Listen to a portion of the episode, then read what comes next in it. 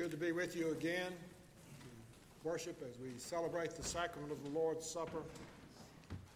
I will look forward to also being with you on the 16th for a very important day in the life of your congregation. Let me encourage you to be here that day, not just because I'm preaching, but because it's going to be an event in the life of the church that you want to be a part of. That will be the day that you will call the new pastor. By being here, you will not only show your support for him, you will also show your support for the nominating committee and all of the work that they've done over the last few months to secure this person. So be in prayer for it and plan to be here on that Sunday. Join with me now as we turn in our Bibles to Psalm 8. You will find the reading listed on page 848 in your Pew Bibles.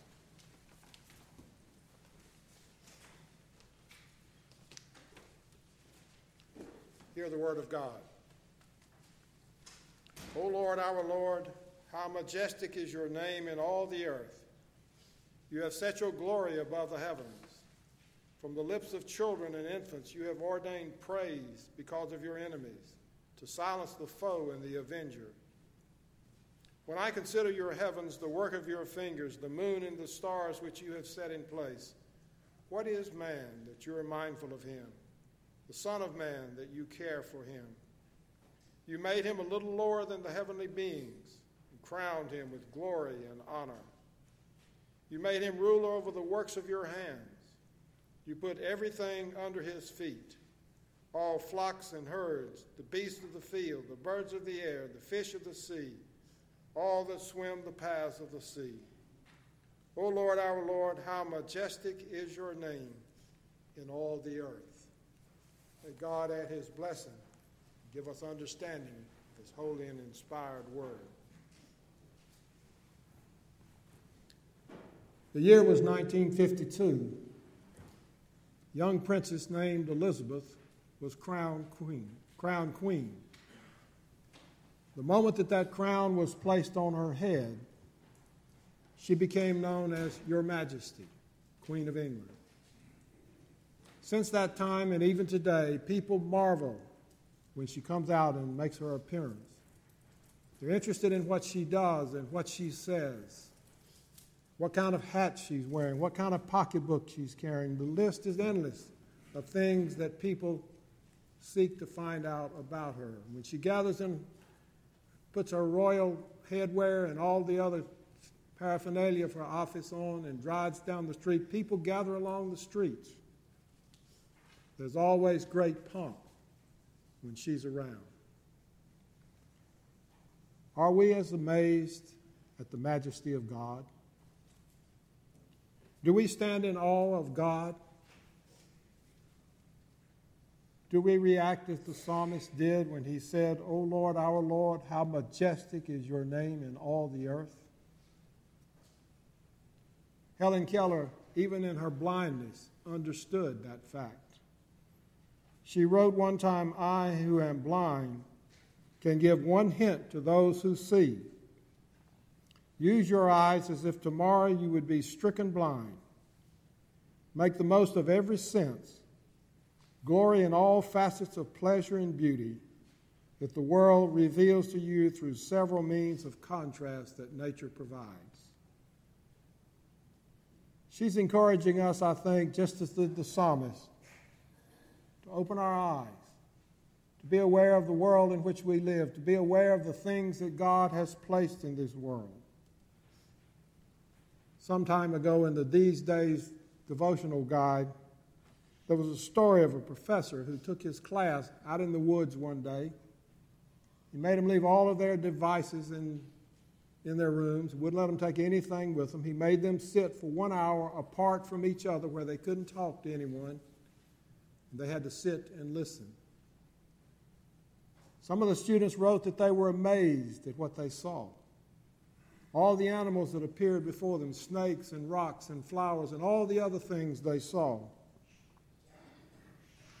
Many of them said that they had never even really stopped to think, to look, and to listen. Perhaps you and I need to do the same. We need to open our eyes We need to open our ears. We need to be aware of this world in which we live. We need to be aware of the majesty of the God who created this world. If you travel and you open your eyes, you're, going to, you're going to see some great things. The Grand Teton, Grand Canyon, Yellowstone, Smoky Mountains, leaves in the fall, sunrises and sunsets that we see even here where we are. The list is endless. We just need to be aware that we need to listen, to understand. A scientist said one time after one of the breakthroughs in space exploration that he could not see how anyone did not believe in God when he took the time to look at the things that God had made. We see that every day if we open our eyes. Look at the intricate makeup of a flower. Look at your human body, how it works, and how God has made it, and how it can heal itself. Watch the animals and the birds that come in your yard. The choir sang for us America the Beautiful that we will be hearing many times during the next few days as we celebrate the nation's birth. Of what was going on, but she talked about the amber waves of grain, the purple mountain, the majesty, the fruited plain. No wonder the psalmist talked about declaring the wonder of God's majesty. Someone said one time, The more I see of God's universe, the deeper is my belief in God. We can reach the point also of recognizing God's majesty and greatness when we take that time to stop, to look, and to listen. But how do we see? How do we understand and react to the majesty that God has placed before us? We see the majesty of God proclaimed in the preciseness of this world that He made. You know, we're fortunate to live in an area where we see the seasons change, where we can go to the beach and we can watch the tides come in and we can watch them go out.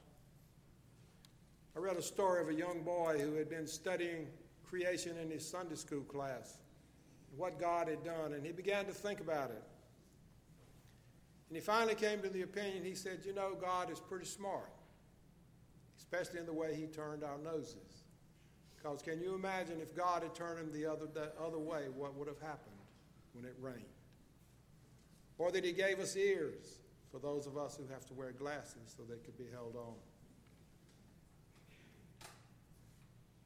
The world is full of amazing things, including our human bodies, our human eyes. In all the created things, if you look closely, you see the precise manner which God proclaims his majesty. If you need proof, look at a honeybee. Think about all the things that little tiny creature does. He lives in a hive in an organized city that builds 10,000 cells for honey and 12,000 larvae. Special place for the queen, and if the temperature gets too warm, I read that they form at the door and they begin to flap their wings to create a ventilation system. One book even said they fly over 20 miles, square miles, in order to find nectar to satisfy what they need. God created everything good and beautiful in its time. Even John Calvin, the great reformer who contributed so much to the beginnings of Presbyterianism, believed in the centrality and the supremacy and the majesty of God. He wrote one time it was to set before man as the prime motive of his existence zeal to illustrate the glory of God. Think about the psalmist that we read today and the insight that man showed. Travel was slow, most places by walking. Yet he could say, The earth is the Lord's. There was no giant telescope, no space shuttles going into space, but he can declare the heavens declare the glory of God. And the firmament shows his handiwork. He'd not visited many places but he could look around him where he was and say, The earth is the Lord's and everything in it. What we see in the psalmist's words is an awareness of the greatness and the majesty of God. How then are we to honor God in recognition of his majesty? We honor him by praising him with our, with our voices. Time after time, the Bible calls on people to praise God. In Exodus, we're told Moses and the people of Israel sang a song. In First Chronicles, we're told on that day David first appointed that thanksgiving be sung to the Lord. And then the Psalms are filled with references of praising God in various ways. If the Bible has so many references to praising God, should we not also praise Him? It doesn't matter if we can't carry a tune. It doesn't matter if we can't read music. The Bible calls on us to lift our voices and praise to God. That's all He wants. We so often sing the doxology in our worship services. Praise God from whom all blessings flow. Praise him, all creatures here below. Praise him above, ye heavenly hosts. Praise Father, Son, and Holy Ghost. Anytime we have an opportunity to sing that song, we need to sing it with all of our hearts. It means, the word doxology means expression of praise to the Lord. And yet, what so often happens when we sing the doxology in our services, we drag them. If it's toward the end of the service, we begin to get everything ready before we leave when we ought to really truly be praising God with the words of that song. Perhaps it would help us to remember why we praise Him. He's our Creator. He's the one who hears our prayers, the one who heals us, the one who comforts us, who walks with us, who guides us, who sustains us, who provides for us in this world in which we live. And above all, as we read in Romans, the one who provides the way of our salvation through Christ our Lord. And the list is endless. But all of them, individually and as a group, tell us God is worthy of our praises. How then do we honor God? We honor him through our service and our commitment. The psalmist reminds us walk before the Lord in the land of the living. How do we accomplish that? We accomplish it by living our faith on a daily basis, by treating others the way we like to be treated, by reacting as the Good Samaritan reacted in the parable in the Scriptures by using the talents and abilities, whatever they may be, to honor God. Yes, by extending that cold, cup of cold water if we have the opportunity. In essence, our lives should be a doxology to, a doxology to God, an offering to God of all that we have, and all that we are, and all that we want to be. And then we need to recognize God's presence as we celebrate the sacrament of the Lord's Supper today. Can you think of a better way that speaks of his majesty and his greatness?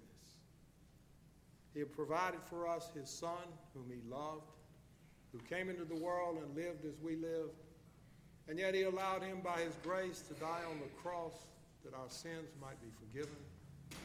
And in his power, he raised him on the third day and offers to us the way to eternal life through him. This is our God.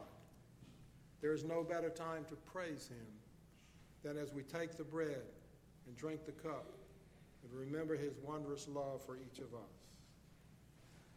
So let us open our eyes.